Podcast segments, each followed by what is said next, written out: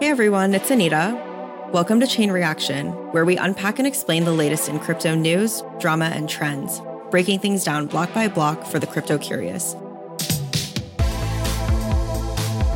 During the second half of the episode, we'll be chatting with Tux Pacific from Entropy. Lucas is out this week, so I am psyched to have TechCrunch senior crypto reporter Jacquie Melinek joining me to talk about all of the big news this week. What's up, Jacquie? Hey, Anita. How's it going? I'm happy to be here. I actually uh, joined. Yeah, second week in a row. I know, I know. I'm becoming a regular on this uh, chain reaction podcast you guys got going on. But I'm happy to be here. Yeah. Thanks for having me. Yeah, thank you for jumping in on this. So, yeah, let's dive into our first topic. It's been a continuously rough month for crypto, and a couple more crypto companies have gone bankrupt. So, just to sort of give a recap of the last few weeks, you know, it all started mid June around there when Celsius, a crypto lender, suspended withdrawals. And since that time, a couple of different crypto platforms have done the same. So, Vauld, it's a crypto lender backed by Peter Thiel and Coinbase. They announced that they were halting withdrawals earlier this week, as well as CoinLoan, CoinFlex, and Voyager, which we'll get into later. All of those crypto platforms have announced restrictions or outright halts on withdrawals in recent days. And I know this was all sort of related to a big, big event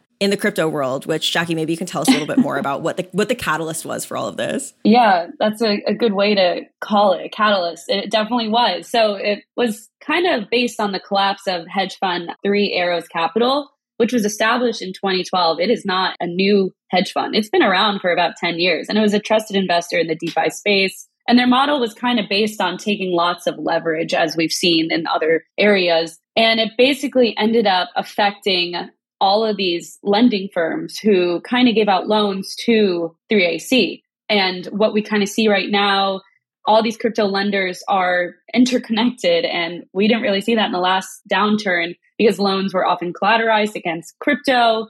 And as crypto's value has been falling, a lot of these borrowers don't have the money to pay back the loans. So it's definitely been a chaotic few weeks, as you mentioned before. And a lot of these like withdrawal pauses and everything we're seeing is kind of a result of an interconnected loop as we're seeing in this like crypto community. Yeah, and I think that's an interesting point. And that's kind of what I've been telling myself in terms of like what is actually different this time around. I think this time around, when you look at the DeFi ecosystem, a lot of these lenders are actually so interconnected because they're all lending to each other, borrowing from each other. You know, it's the same sort of set of participants in a lot of cases. And when you talked about 3AC, I mean, I was thinking back to that was actually part of what caused the original Celsius crash in the first place. And now it's caused Voyager, which is a publicly traded crypto broker, traded on the Canadian Stock Exchange, but they're headquartered in New York to file for bankruptcy. Mm-hmm. So they mm-hmm. also had a relationship with 3AC. So essentially, what happened is Voyager is related to 3AC because they made a loan to 3AC and 3AC wasn't able to pay it back, defaulted. Mm-hmm. Yep. So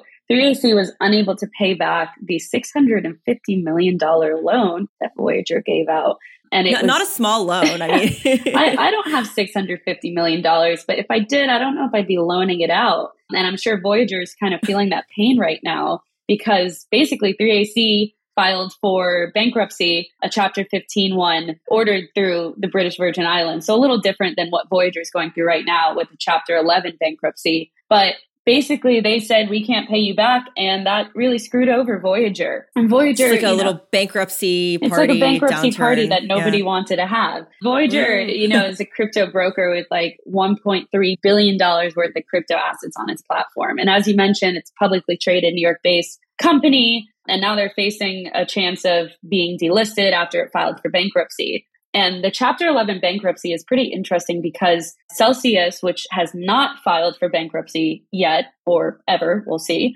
they also were being pushed to file for Chapter 11 bankruptcy, which basically means like after it's gone through, anyone who has funds on the platform will have to immediately kind of sell them in whatever way that bankruptcy wants them to be sold, if that makes sense. So basically, in the sense of Voyager, they said in their press release they don't intend on giving back users Bitcoin, Ether, or whatever crypto assets they have on the platform, but more of like a little grab bag of whatever they will give them. Uh, so it'll be mixed. So basically, like, you, you put money on the platform and they go bankrupt, and you get what you get. You get what return. you get, Anita, and you do not get upset. Even though I'm sure there are a lot of upset people on this on this. I mean, so Voyager plans to repay users who deposited crypto with a bit of crypto, maybe, some stock of the restructured company, whatever that is and whenever that is. whatever that's uh, worth. Uh, yeah, whatever that is worth. Voyager tokens and then money recovered from 3AC if they recover it from 3AC. And then it's interesting little caveat they have there. If you just put US dollars in and you didn't buy or trade crypto, just straight US dollars, apparently you'll be able to reclaim that after they finish a process with the Metropolitan Commercial Bank. But that will be time to tell. We'll see how that pans out. Yeah, which is really funny because the, the, whole point of putting your money onto a platform like Voyager is not to keep it in cash. So I assume a lot of those people who are going to get paid back just maybe like move money to the platform and got mm-hmm. lucky with timing because they hadn't invested yet. Yeah. And speaking of their cash position, I mean, they do have $1.3 billion worth of assets, but I was reading earlier today that overall, Voyager only has about $460 million in cash on hand. So that's including what they have immediately on hand and some extra in a bank account. So they can't even pay back all of their users in cash in total either, which is wow. probably why they're feeling forced to offer this sort of grab bag, as you said. so I, I, don't know. I don't know if people yeah. are going to be satisfied with that. But. I mean, no, honestly. No, I was going to say, like, yeah. If I bought Bitcoin on an exchange, I want my Bitcoin back. I don't want a mix of their fun little games that they're playing or creating. And I get it, they want to give value back to users, but users put value into the platform expecting to get or be able to trade or withdraw the amount that they took or the amount that they deposited, I should say. So I think it's it's honestly pretty disappointing and if I was a user of Voyager, I would be upset, but I also understand that this is Voyager's like their backs against the wall. This is really all they could do given the circumstances with 3AC. So yeah, and I think a lot of people feel the same way as you that they would want their money back. So Voyager stock was trading around twenty dollars in November, and at the time of us recording this, it's since fallen to around twenty seven cents. So don't think people are pretty happy about this, and mm. it does bring up the question, you know, which kind of goes into our next topic, like what else could blow up if all of these different lenders and exchanges are interconnected? It could be really scary stuff coming along. But luckily for some crypto firms, there is someone who is very much willing to intervene and try to save some of these companies. And that is Sam Bankman Fried of FTX, mm-hmm. which is the second largest crypto exchange in the world. And they announced this past week that they are planning to essentially bail out BlockFi, which is a huge crypto lender. And so I know we talked a little bit about this earlier, Jacquie. Like FTX, it's not just BlockFi, right? Like mm they have really come in and they have positioned themselves as sort of a savior of the crypto industry. And what we were discussing earlier is sort of why is it that FTX is doing so well and they have all this capital on hand to buy up different companies, make acquisitions, bail out BlockFi? Do you want to share a little bit more on your thoughts on that? Yeah, definitely. I think, you know, as the crypto markets continue to downward trend, as the second largest crypto exchange, FTX seems kind of unbothered. They were last valued at $32 billion. Their team is pretty small and tight knit. And as you mentioned, they've become something of a savior in the industry. And Sam Bankman Fried, he has said and has shown through his actions that even if they're not a part of his company, he wants the crypto ecosystem to succeed. And they've had a lot of capital saved and basically to acquire and manage and help those who are drowning right now. And we saw this with BlockFi. They even offered a helping hand to Voyager. Interestingly, though, they did not offer any deals to Celsius, which kind of raises a question of what's going on internally at Celsius because if they're helping out all these other massive crypto lending platforms, it's interesting to see that they didn't offer one to Celsius. But I digress. Basically, right. I spoke to Mark Wetjen, the head of policy and regulatory strategy at FTX, and he told me that like their priorities have not changed. Regardless of the market conditions, they're going to continue to deploying capital. They believe in this space and they see it being successful long term even if some do go belly up, unfortunately. Right. And I want to dig a little bit more into this idea of what has set FTX apart. I mean, the largest crypto exchange is Binance globally. Then you have FTX, and then the third is Coinbase. And so, mm-hmm. you know, we've heard a lot in the news lately, and Lucas and I have chatted on past episodes about Coinbase getting hit pretty hard. And I think, I mean, you know, one of the big differences, at least that I see, is that FTX has a ton of institutional customers and they make most of their money off of trading fees. Mm-hmm. So not only have they been potentially more discerning about their investments, you know, not extending that lifeline to Celsius. I mean, who knows what's going on there? They've also been really smart about their business model in terms of diversifying. They announced that they were moving into just regular equities, I think it was last month. And aside from all of those strategic moves, they also have kept their business super small. Whereas Coinbase, you know, it seems like they really overhired and then they ended up having to like rescind offers that they had already extended and things like that. So it's just interesting to see strategically the contrast between how FTX is positioning themselves. And it reminds me of a tweet that I saw at some point this week, which was likening what SBF is doing at FTX for the crypto industry to what Jamie Dimon did for a lot of the failing financial institutions in 2008. Mm-hmm. Yeah, no, I saw that as well. And it's super interesting because, like, going off what you said in the comparison of Binance, FTX, and Coinbase, Coinbase is like very US focused, and like FTX and Binance are very globally focused and have like a smaller presence in the US, I would argue.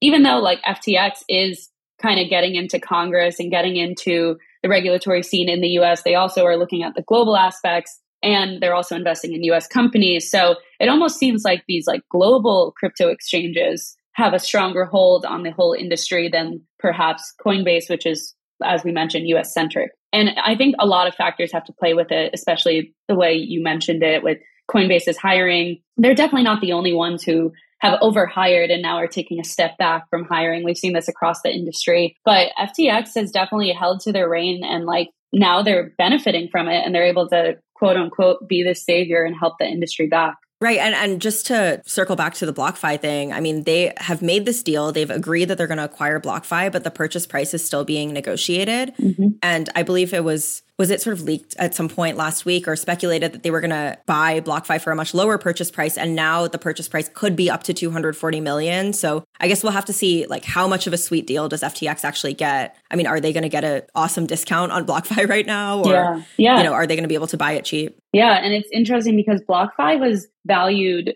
like last year around 3 to 4 billion dollars. So 240 million dollars for a purchase price is definitely a steep decline for a company that was doing so well. And I think SBF or Sam Bankman Fried for short, he sees the value in the company and it's kind of just like a, for lack of better words, a crappy situation where again, we had this interconnectedness with Three Arrows Capital and a lot of market volatility that kind of just brought some of these massive players crumbling down, sadly, across the whole industry. Yeah. And it seems to me like one of the big focuses for FTX has been regulation. And mm-hmm. I think, you know, when you were talking, Jacquie, about the difference between the globally minded exchanges versus the super US focused ones like Coinbase, I mean, regulation is just a huge, huge, huge thing that's affecting a lot of these companies right now. I mean, you were at NFT NYC, like I was too, and we heard we heard SBF talk about how he's spending a ton of his time specifically talking to government officials, which mm-hmm. is not not unique in the industry. And I think that brings us pretty nicely to our next topic.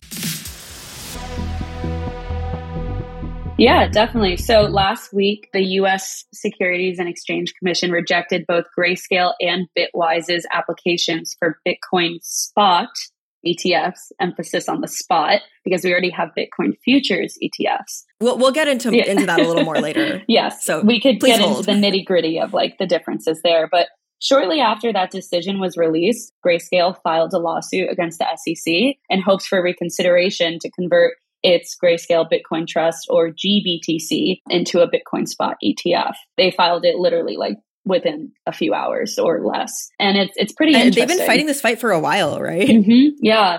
And it, I remember covering this last summer and the SEC kept pushing back their decision. And people were hopeful that because they were pushing it back, that, oh, maybe there's a chance that this Bitcoin spot ETF will get approved. But it seems like things have not changed. So we are yeah and I, I, do want to talk about that. So i want to talk a little bit later about why grayscale is fighting for this and what did they have to gain. But before we get into that let's talk a little bit about spot versus future and why it is, jacquie mm-hmm. that futures etfs have been approved but spot hasn't. What's kind of going on with that? Yeah so that's the question grayscale is asking the sec in their lawsuit. But basically the spot bitcoin etf trades based on the price of bitcoin itself while future based etfs trade on the price of CME's Bitcoin futures product, which is in turn tied to an index. And this decision isn't surprising to a lot of people in the industry because in the past, the SEC has denied over a dozen Bitcoin spot ETFs in the past year alone. But they have also approved several Bitcoin wow. future based ETFs, which Grayscale is arguing is unfair. But people are saying that because there isn't exact clarity, regulatory oversight of crypto exchanges, because that's something that Chairman Gary Gensler has said in the past that he wants. The SEC isn't going to approve a Bitcoin spot ETF until they have that regulatory oversight. Which is kind of interesting because the SEC, I mean, is involved in sort of perpetuating some of that regulatory oversight, right? Yeah. Yeah. So they've been kind of like sitting on their hands, but they're also like, hey, you guys didn't do what we asked you to do. So of course we're going to decline this. But now Grayscale is arguing this isn't fair because now we have this Bitcoin futures ETF that exists. There's a few of them out there, but there's no spot Bitcoin ETFs. But Anita, it's pretty big too because like GBTC is pretty massive, right? Yeah, yeah. It's so Grayscale is one of the largest asset managers in the crypto space, and there are about a million investors in the US alone who have GBTC shares. And I think it's important to note GBTC doesn't exactly function the same way as, as an ETF. It's a little bit different. You are not getting direct exposure to Bitcoin, but that's the key, right? right? So with a spot ETF, you would be getting direct exposure to the underlying asset in a way, whereas GBTC just tracks the price and price movement of Bitcoin. And what's super interesting about this is right now, GBTC is actually trading at a 31% percent discount to Bitcoin itself. So Bitcoin, mm. it should be the same, right? In theory, right? Because it's it supposed to track be. the price of Bitcoin. so why is there a discount? The reason that that I was mm-hmm. reading about today is that because the essentially the price of GBTC is based on investor expectations that GBTC is eventually going to turn into a Bitcoin spot ETF. But the discount, you know, it's existed for a little while now and it got even bigger this week as people heard the decision and investors started losing faith maybe that they're actually ever going to be able to convert this into a spot ETF. Mm-hmm. Now, there's also some upside for those who are already invested, right? There's a huge, huge incentive why Grayscale and Grayscale's investors, the 1 million investors in the US, want to convert this into a spot ETF. And that's because they could make massive amounts of money through arbitrage because GBTC is trading at such a discount to Bitcoin. So the second you sort of convert that GBTC fund into a spot Bitcoin ETF, the price is going to go up by, you know, 31% or whatever that discount is at the time. Mm-hmm. And so it would essentially enrich all of these investors. And among those investors is Cathie Wood of ARK Invest. She's one of the best known holders of GBTC. But, you know, overall, there's a ton of different investors, stakeholders, and people who have a really big incentive to want to make this conversion. Yeah, but there's also the problem here if this conversion does go through. And I was hearing this from Valkyrie CEO Leah Wald, who her firm has a Bitcoin futures ETF. So that's a little caveat there for you guys. But basically, if this were to go through, that 31% discount, or like you said, wherever it'll be, could have a negative impact on Bitcoin's price. Because if the conversion were to happen, there would likely be like a flood of redemptions to close in that trade and lock in that profit. Because that's immediately an arbitrage deal that I think a lot of these investors know about, as you mentioned. And then that would also be especially true if the underlying Bitcoin is still in its current range around like $20,000. So it's super interesting because there is a lot of risk that can happen in this situation, but there's also a lot of reward, which is often something that goes hand in hand here. But it'll take time to see. And as you were talking about before, like why grayscale? Why are they fighting for this so hard? Something that I heard from people I spoke to in the industry, including Leah Wald, they were basically saying that like Grayscale wants to be in this conversation and they want their investors to believe in them and believe that they're fighting for them, is how I've interpreted it because they have millions of investors, hedge funds, and institutions banking on GBTC on the chance of it also becoming a Bitcoin spot ETF. So they want to show that they're fighting for this. And even if the SEC doesn't approve them, which they didn't, and even if the lawsuit fails and does not go through, it shows that they tried. And yeah, and I, I, think for people in crypto that that actually goes a long way, right? The, yeah. the ideology behind it, the intent behind it. Mm-hmm. You know, mm-hmm. are you kind of fighting for our people? Mm-hmm. Is a question a lot of crypto people are asking. Yeah. But where I want to wrap this up is actually like, what do you think about the the prospects of their lawsuit? I mean, Grayscale has now countersued the SEC. They're trying to get their mm-hmm. justice, so to speak. Do you think that's going to work? I don't think people expect this suit to go in favor of Grayscale but a lot of people expect there to be a resolution within the time frame because this could take at least anywhere from 9 to 18 months for this lawsuit to be finalized and hopefully within those 9 to 18 months there will be some regulatory oversight of the exchanges yeah exactly right. Which will lead to the Bitcoin spot ETF. And given that Canada, Australia, Singapore, and Brazil, they've all launched spot Bitcoin ETFs. So the pressure is really on the SEC to allow for a similar product in the US or other people are going to start looking elsewhere for that benefit. So I guess we'll see how this plays out, but it's only a matter of time to see if and when the SEC is going to approve this, in my opinion. Yeah, and and if they don't, you know, and, and, as it starts to look more unlikely, what's basically going to happen is that, I mean, this is Grayscale's sort of last resort. It's mm-hmm. kind of the only move that they can make, right? The entire value of GBTC is predicated on the idea that eventually this conversion will happen. Mm-hmm. So, you know, as it continues to drag out, it's possible that investors will start losing patience, which yeah. is why they have to fight so hard and they have to really show that they're trying their best to get this approved and, and get it through with regulators. Obviously, regulators are here to play hardball with the crypto industry these days. So mm-hmm. we'll, yeah. we'll have to keep our eye out on that. Yep. Keep assets flowing in and ensure that the institutions are engaged. It seems like really the only last move they have. So we shall see. yeah. Um, well, we'll be following that. But thanks so much for joining me, Jacquie. This was really fun. Yeah. Thank you so much for having me on, Anita. I appreciate it. This week, I spoke with Tux Pacific, founder and CEO of crypto custodian Entropy, which raised a $25 million seed round last month led by A16Z. Before founding Entropy, Pacific worked at cryptography network NuCypher in Berlin. Hey, Tux, it's great to have you on the podcast. How are things going? Pretty well. Happy to be on. Yeah. So last time we talked, we were talking about your startup Entropy raising a $25 million seed round led by Andreessen Horowitz. And I remember that's when I met you. It was literally last month. I'm sure it's been a pretty eventful time since then. Yeah, it has. Lots of stuff in progress, hiring, everything. We are in I guess high gear. We're we're pushing pretty hard right now. Yeah, which is unusual for a crypto startup at this time. So I think to start, it would be helpful if you can just give us a little bit of a high level overview on Entropy and what you guys do. Sure. So Entropy's sort of been my brainchild for the past few years, and I started it full time last year around around this time last year. Essentially, what Entropy is is a threshold signing network that leverages threshold signatures to build like a signing stack for Web3 wallets for any blockchain. So, what this means is basically we've constructed a decentralized network that can act as something similar to a custodian like Coinbase Custody or Fireblocks, where we act as a signing access control for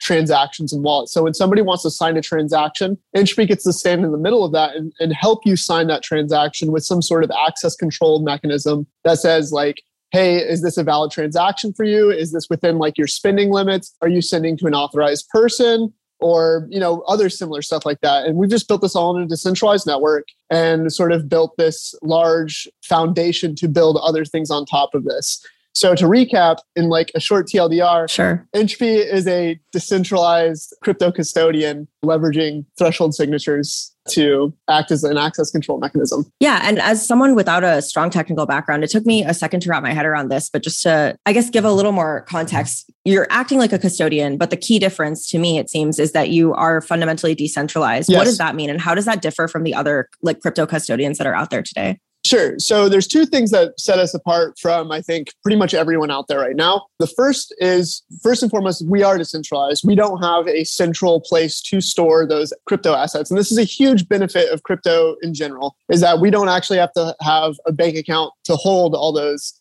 assets onto. More or less, uh, we also don't need to, you know, worry about where those funds are stored and, and who has access to what and that kind of thing. Because the network itself has no control over that information at all or has no control over spending what you do. Uh, we can simply just say yes or no. And we don't have any power to sign for ourselves or, or move those things there. On top of that, being a decentralized network, this means that we, there's a sense of reliability that comes with it. You know, the uptime of like Bitcoin and Ethereum is bar none like anyone else, right? So you can think of it in similar terms there. You know, if you try to use Coinbase Custody or Fireblocks or any other similar crypto custodian, you're at the whim of them if they're up and available or if their signers are on vacation or whatever. And so if you need to move those assets really quickly, you may not have access to them. So being a decentralized network essentially allows us to eliminate that risk altogether. And then on the second part of this, because of the way that we've done the cryptography at Entropy, this is kind of the novel part of it, is that it involves you, the user, and the network itself. So for you to actually sign a transaction, it requires your participation in the signing process. What that means is without you, we can't spend those funds on your behalf. And likewise, if the network is hacked or compromised, or if there's a 51% attack or a Sybil attack, or any of that kind of stuff that attacks the network, the funds are never at risk. They can't be moved they're your it's your money in that sense it's actually non-custodial got it so it's we say custodian to evoke that sort of like what it is kind of thing But really, this kind of implies yeah. something that's kind of new and novel is that we're a non custodial custodian. Does that make sense? Right. So, so you're helping basically individuals or institutions that hold crypto hold their assets somewhere. Exactly. Um, and that's the fundamental premise, right? But I guess not to get too in the weeds, but one thing I'm curious about is just sort of like what's the benefit of using a platform like Entropy specifically versus just holding your own keys to your wallet? So if you lose your keys to your wallet, you know, you lose those funds as well, but you also don't get any the benefits that you would with a traditional custodian. So for example, like a common thing that a, maybe a wealthy person or even a fund would want to use is a time lock. You know, these are common things or in spending limits. These are common things that individuals are used to having in traditional finance. We have things like if you want to spend, you know, if you want to move a significant amount of your wallet, from A to B, right? There's probably a chance that you can probably wait a little while for that transaction to go through, maybe a week or 72 hours or some waiting period, right? And that's kind of like the kind of stuff that Entropy allows to enable. So if you uh, yourself were like this wealthy individual who's trying to move account money from A to B, there should probably be steps in place that prevent you from moving that uh, too much accidentally or moving to the wrong place or having some time to sit back and think right. and understand what you're going, what you're trying to do. So if, if you're just holding your coins on a Trezor and you're trying to move it to your new ledger or something like that, there's nothing in place that prevents you from actually doing it. Much, I mean, you've probably accomplished this with hardware controls, but then it's certainly not blockchain. It's very probably blockchain specific. And the cool thing about Entropy is that the cryptography for most blockchains are very similar, minus two or three things. So we build once and we get all the blockchains. Likewise, if a new blockchain comes along with different cryptographic needs, we can incorporate a new signing mechanism in that and it's very easily just added onto it. So the cool thing about entropy is really that it just lets us actually build very quickly for crypto native people and move at the what I say is move at the speed of crypto because things are always moving incredibly yeah, fast. Yeah, yeah, totally. Yeah. So to yeah, just to yeah. recap that, I mean like there's tons of stuff that you can accomplish with hardware or you know multi-sigs, but really what the cool thing about entropy is is that it really allows us to emphasize user experience and actually bring together like a lot of those combining user experience and sort of uh, user centric cryptography and combining that into one and actually allowing us to build a lot on top of it and enabling like protocols to even get some of these advanced features that they otherwise would have to implement themselves. Got it. Yeah. And I, I do want to get into some of the ideology and philosophy behind what you're doing at Entropy. But before that, just one question to clarify. So you're talking about how you support a bunch of different blockchains, but what are the fiat on ramps and off ramps with Entropy? Like, what if you kind of want to withdraw and turn that into USD, for example? So, Entropy, again, like is completely blockchain agnostic. We have no association with the coins you're touching. We don't touch the coins. All we act is if you imagine like what if oh your traditional wallet, and you say, okay, well, the wallet holds my cryptocurrency. Say like MetaMask holds your Ethereum, right? So when you sign a transaction with MetaMask, you know, you get a pop up, whatever. You see the what, what you're trying to sign. You click yes, no, whether you don't want to sign it, you know, and that kind of goes on with your whether you use a Trezor or something. Entropy lies specifically in that signing part of the whole process, and it's the most crucial part mm. in the user experience of crypto generally right? Right. So on MetaMask, you want to sign a transaction, send to somebody. That signing part is specifically where entropy lies. We don't touch the coins, you know, we don't touch anything like that.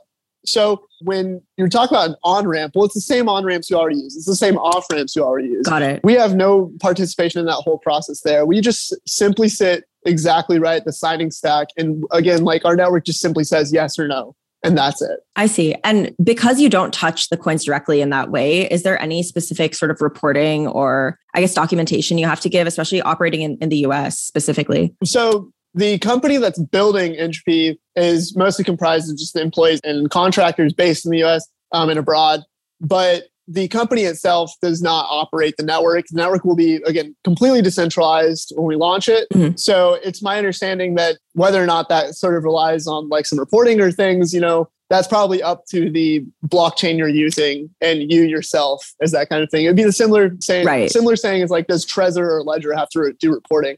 We don't really involve ourselves with that. Cool. No, that makes sense. So, you know, zooming out a little bit, we've had a bunch of different guests on this podcast, including a couple of investors, and a lot of them have expressed this sentiment that centralization is actually sort of a good thing for the crypto ecosystem and that it's actually maybe necessary for crypto to reach sort of mass adoption, which is what a lot of people talk about. And obviously, I would I would guess that you sort of sit on the other side of that debate. So, why do you think and decentralization is so important? So, decentralization for crypto is the only way it's going to succeed. If you talk about mass adoption in the terms of, you know, what we're used to seeing in traditional finance systems, then maybe if you're trying to onboard JP Morgan, Wells Fargo, whatever, and for these investors and these people who are sitting at that side of the table in the debate, that's going to enrich them. That's going to make them very wealthy. And of course, they're on the side of that table. You know, they are investors in these banks. They hold large positions that would benefit very massively from it. But, you know, when we talk about like Web3 companies and what Web3 is, you know, we're not talking about Coinbase. We're not talking about Kraken. We're not talking about Gemini. You know, we're talking about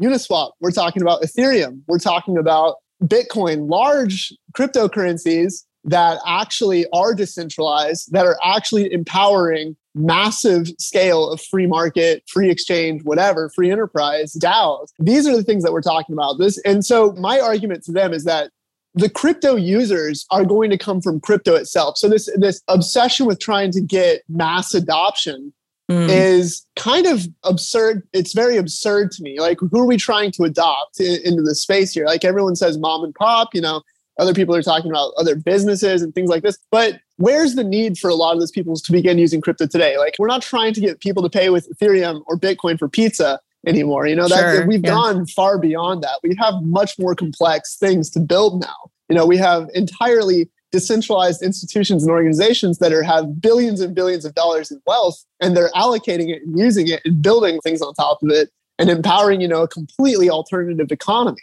And that is what is interesting about me to crypto. That's what mass adoption to me looks like is having a completely alternative gray economy that has no access to any state or any institution without going through what is decentralized economic coordination between everybody there. So again, like I see all these people saying, oh, like, oh, this is, uh, you know, this is this is how it's going to be adopted. This is how it's going to be used, and really, they're not actually using crypto at all. Mm. Talk to these people who these investors and in my experience, having had talked to plenty of investors at this point, you know, they don't use crypto. They have no idea what it does despite reading all about it and experiencing what it is. They don't know anything about what, what's going on. They don't know what's being built. They have no opinions on how the economics are playing out. You know, they're just, you know, investors. They're just trying to get wealthy.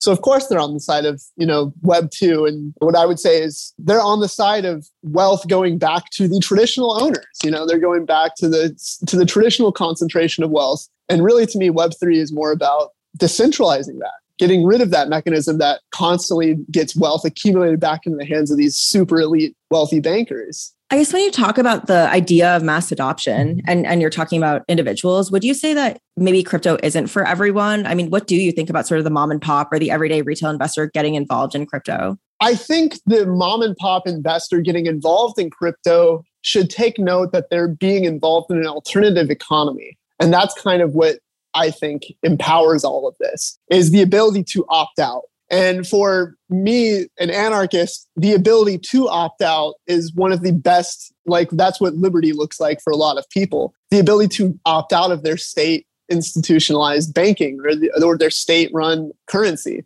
You know, this has been monumental for people in like Argentina, Venezuela, like all these countries that are dying to get more cryptocurrency where they're trying to escape inflation or something. It's the ability to opt out. And that is what's powerful about crypto, not, you know, trying to say, let's get JP Morgan involved. So when I say we're building things for crypto and we're saying mass adoption for us looks more like building for ourselves, it's in a similar vein of like saying like a punk musician doesn't make music to get known, you know, in the indie alt scene or even the pop scene. They're right. making punk music for punks. They're like, I'm a noise musician. I make noise music for yeah, noise yeah. artists, you know? So I'm not interested in trying to get adoption by all those people. I'm interested in participating in a completely alternate economy and eventually forming a completely alternate way to live, which is kind of where I sit. Yeah, that's a big vision. And last time we talked, we talked about how your philosophy, you described it to me as free market anarchism. And I think a lot of people actually do associate crypto and sort of the beginnings of crypto with anarchism. Can you explain a little bit more yeah. on why that is and what's the link there in your eyes? So, specifically, I use the term free market anti capitalism, which is a variation mm. of this of mutualist based economics and anarchism. It's specifically in, like, I will specifically say I'm an individualist anarchist. And okay. so there's plenty of anarchists that have this, you know, opinion. You know, folks like Benjamin Tucker, uh, Voltairine de Cleyre, who's an amazing queer anarchist from the 1800s who wrote beautiful poetry. I highly encourage reading her. Renzo Novatore, Kevin Carson, who's a contemporary, uh, Gary Chartier, another one, um, as well as like huge modern, I think, anarchist influencers that exist in like things like the Center for a Stateless Society. So when we talk about anarchism and free market anti-capitalism, which may sound like a misnomer, when people talk about capitalism, they're really talking about four things separately. So when somebody says that they're a capitalist, you know, we have to really dive into what that means for them. So people are often familiar with like the first part, which is free market, fair exchange, wealth exchange, that kind of stuff, free association, free enterprise, being able to start your own ventures, move wealth between a person and yourself, you know, that kind of thing.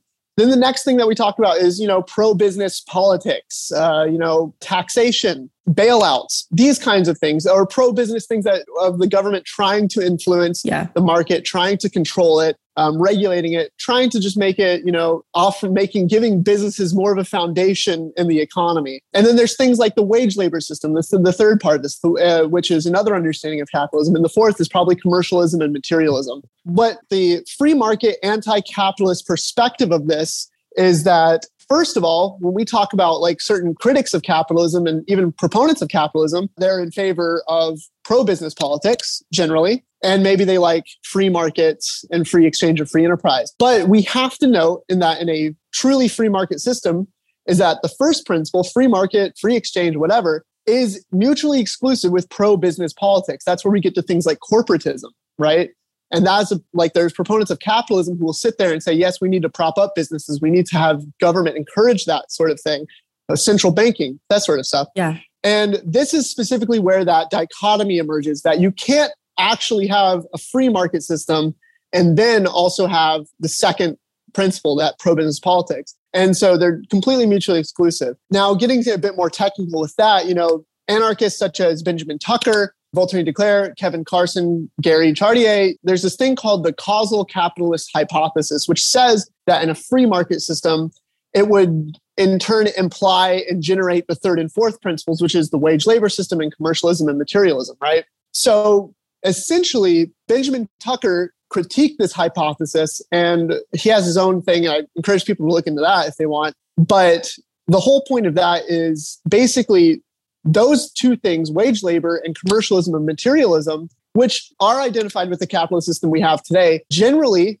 are only a result of the pro business politics, the government intervention, all the state interventionist policy, things like disaster capitalism that Naomi Klein talks about. Mm-hmm. These things lead to those wage labor system and the commercialism and materialism that we're used to. And the argument from individualist anarchists that I've, I've previously mentioned is that in a free market system devoid of you know coercion and economic coercion and state intervention in the art in the system taxation all these things the fundamental cornerstones of the wage labor system of commercialism and materialism would be undermined and fall apart and, and be dismantled because they just can't exist without the state actually intervening and propping themselves up. You know, this is kind of evidence of things like giant monopolies like Walmart, Amazon, even SpaceX and whatever, you know, that they require these state subsidies, they require these bailouts, the banks, they require all this mm-hmm. stuff to stay alive and had the state not intervened, they would have collapsed, you know, decades ago. So there's these things that just kind of imply wage labor. And the anarchist, individualist anarchist slash free market anti-capitalist argument is that in the free market system, we would no longer have these things should the government no longer be there to prop it up. So, so, so you want number one, but not numbers two to four, essentially. Exactly, exactly. And it doesn't imply that some of these things maybe like, I don't want to imply that there's any like moral issues with, say, like the wage labor system. It's it, like the, there could be a free market system that includes a wage labor system. But the whole point of having a free market system is that it's devoid of coercion. So there's alternatives like worker co ops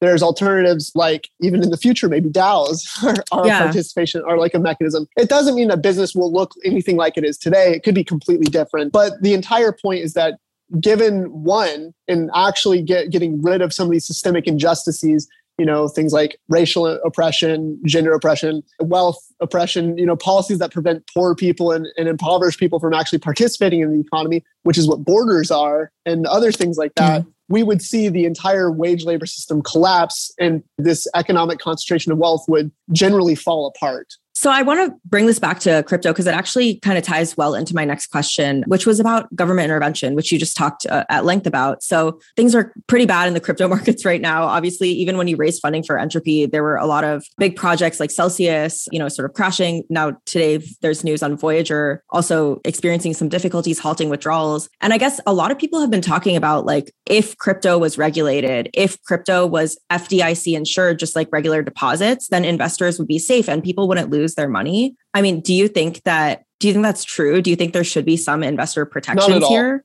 Okay. The entire myth that the state regulation protects investors is exactly what it is. It's a myth. You know, investors are not protected any more than they are, you know, with regulation than without. Like, sure, what when they talk about regulation, what they're trying to say is, you know, the state is trying to get their hands on more of a means to control who can do what. It's it's purely authoritarian politics. It's never been about keeping investors safe. Anyone who looks at, you know, the policies of the SEC or any of these, you know, market regulators can look at this and specifically say it's never been about investor safety. It's always been about authoritarianism and control. They explicitly see alternatives to these economies and say, well, this could mean, you know, sure, people could lose money, but it also means, you know, they can do a whole lot more stuff like get out of the US dollar or get out of, you know, whatever bad currency they're currently they're holding on to. Um, it means, you know, escaping whatever weird centralized control of the market they have and that does scare regulators. And I'm sure there are people who believe that they're going to make things more safe, but generally it's done a whole lot more for anarchism and for getting rid of government big business stuff than I think for making people safe. Now, you know, I think there is something to be said about scams in the in the space who are misleading people and taking and robbing people essentially. But again, this has been going on in traditional capitalist society for decades. I mean, Theranos happened and it, they fleeced a bunch of rich people out of their money. And so, you know, the whole thing here is all it means now is that, you know, we're just getting a better opportunity to get more people involved in the whole economic in this alternative economic system rather than trying to you know generate some weird overview like some weird hybrid system that basically requires the government to say yes to every interaction we have financially. Yeah. So I, I don't want to oversimplify what you're saying, but just at a high level, you know, it's it sounds to me like you're saying even if there is some sort of intermediate pain of, you know, not having certain regulations and people will lose money, that you're willing to take that trade-off because of the, the bigger benefits, right? Yes. I mean, in general, the anarchist position has always been more freedom than, you know, safety in that sense. And now, if we get into things like decentralized economic coordination and even more complex topics than that, but you know, we start talking about preventing people from losing too much money in certain ways or preventing people from losing their money in unsafe things. And generally building systems and alternative systems that promote this kind of decentralized safety will inevitably result in people losing less money and having more economic stability for themselves and the ability to actually move and you know get and uh, equalize wealth and eliminate inequality so you have a really interesting and unique perspective for a crypto founder, especially as a founder who has sort of, you know, you've raised money from Andreessen Horowitz. You have this sort of anti-capitalist philosophy, and those things are really interesting. And I'm curious about in terms of entropy and how you think about the business model. When we last talked, you actually told me, you know, that's not something you're thinking about right now. Can you share a little bit more about that? And what, what do you see as the role of your VC backers in helping you get there and, and figure out your business model? I feel like people, and like I took a lot of flack from this from, from the articles. People looked at me and said, Oh, you're mm-hmm. an anti capitalist raising from venture capitalists. And really, it's not that weird. I mean, these are wealthy people who are giving you money. Sure, they're going to be more wealthy if your idea is successful or something. But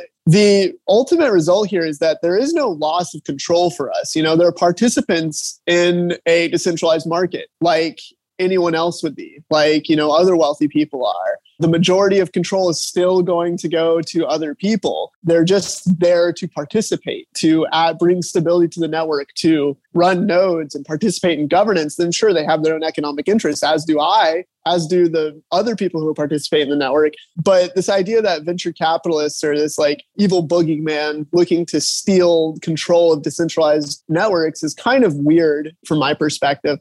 And so, from the anarchist perspective of me, like taking money from these folks, you know, it's kind of one of those things where it's like, hey, if you're being offered a lifeboat you should probably get on the lifeboat because there's a lot of other hands that you can help pull into the lifeboat as time goes on. And like the re- the reality is, you know, venture capital, as much bad as it has done, has also done a lot of good. And really, it's up to us, and I think people like myself, to you know become successful and aid in ending this systemic inequality that continues to perpetuate from wealthier people. So I'm kind of of the perspective that it's like critique this all you want, but inevitably it's the we're trying to all reach an end here that is better for everyone. And it really, I don't think people understand the effect that it actually has. Certainly there are bad malicious actors in VC. Yeah. But there's also a lot of people who are just interested in crypto and especially, you know, whether or not they like it, they're building the alternative economy.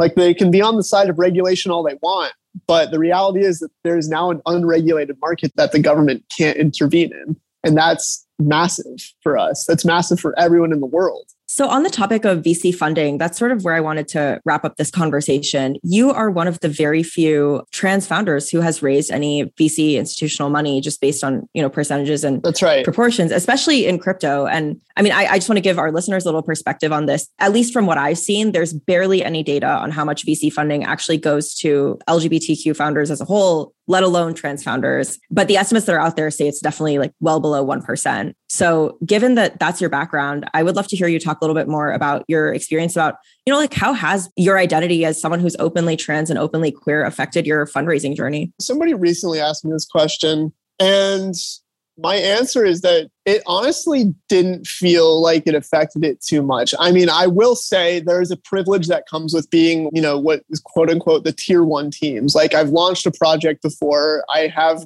great people on our team. It's like one of the, I, I will say it's one of the best teams in crypto today. And, you know, when you come to VCs with that kind of thing and you have a vision that's very strong and you have a strong founder personality, generally they're more inclined to just go with you than anything else.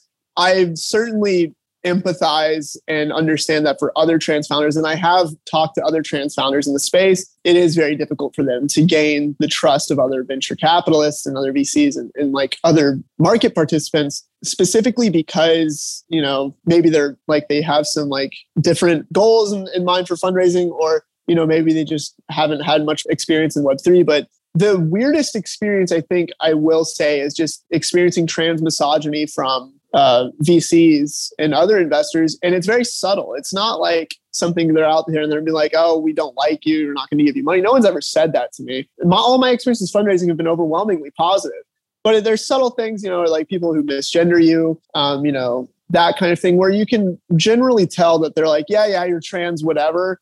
That doesn't that, that I don't care about that, which is could be good, but sure. also generally is like it also has this thing where it's like I'm looking into the eyes of someone who doesn't actually care about my survivability or my, you know, my people. Like they don't care about yeah. the this this as a whole. And that is very, very sad to me. You know, it's it it is greed manifest. It is, you know, that kind of thing where it is they are purely interested in profits. And my advice to other trans people in that sense is use that against them you know like come up with things that they can't say no to and use that power to gain power for yourself. But don't forget to get rid of your own power and liberate liberate others along along the way. So i don't know. I, I like i said it has been overwhelmingly positive but that doesn't eliminate you know trans misogyny or transphobia that has been inherently and explicitly even profited from you know this system already or perpetuated by it you know, I think sometimes there's just outliers. And unfortunately, as a trans person, it's kind of weird to be involved in this. I, I, was talking with another person. It's weird to be in a position of privilege as a trans person because you're always surrounded by people who don't have that privilege. And it is very hard to see. It's very difficult to look at that and, you know, acknowledge that. Um, and so it's kind of up to us and up to myself to sort of eliminate that in the future and, and, you know, try to alleviate it. Yeah, yeah. And as someone who's uh, achieved some success in this space, I'm sure that's helpful advice for a lot of folks out there. So thank you so much for sharing your perspective and for coming on the show. Yeah, thank you for having me. It's been great. Likewise. Take care. Thanks. You too. Thanks for listening. We'll be back every week with the top crypto news and interviews with experts in the space. You can catch us on Spotify, Apple Music, or your favorite podcast platform. And subscribe to our companion newsletter, also called Chain Reaction, at techcrunch.com forward slash newsletters. You can also follow us at chain underscore reaction on Twitter for the occasional Twitter space about breaking crypto news. We'll see you next week. Chain Reaction is hosted by myself, Lucas Matney, along with my co host, Anita Ramaswamy. We are produced by Yashad Kulkarni, and our associate producer is Maggie Stamets, with editing by Kel Keller. Bryce Durbin is our illustrator, Alyssa Stringer leads audience development, and Henry Pickavet manages TechCrunch's audio products. Thanks for listening.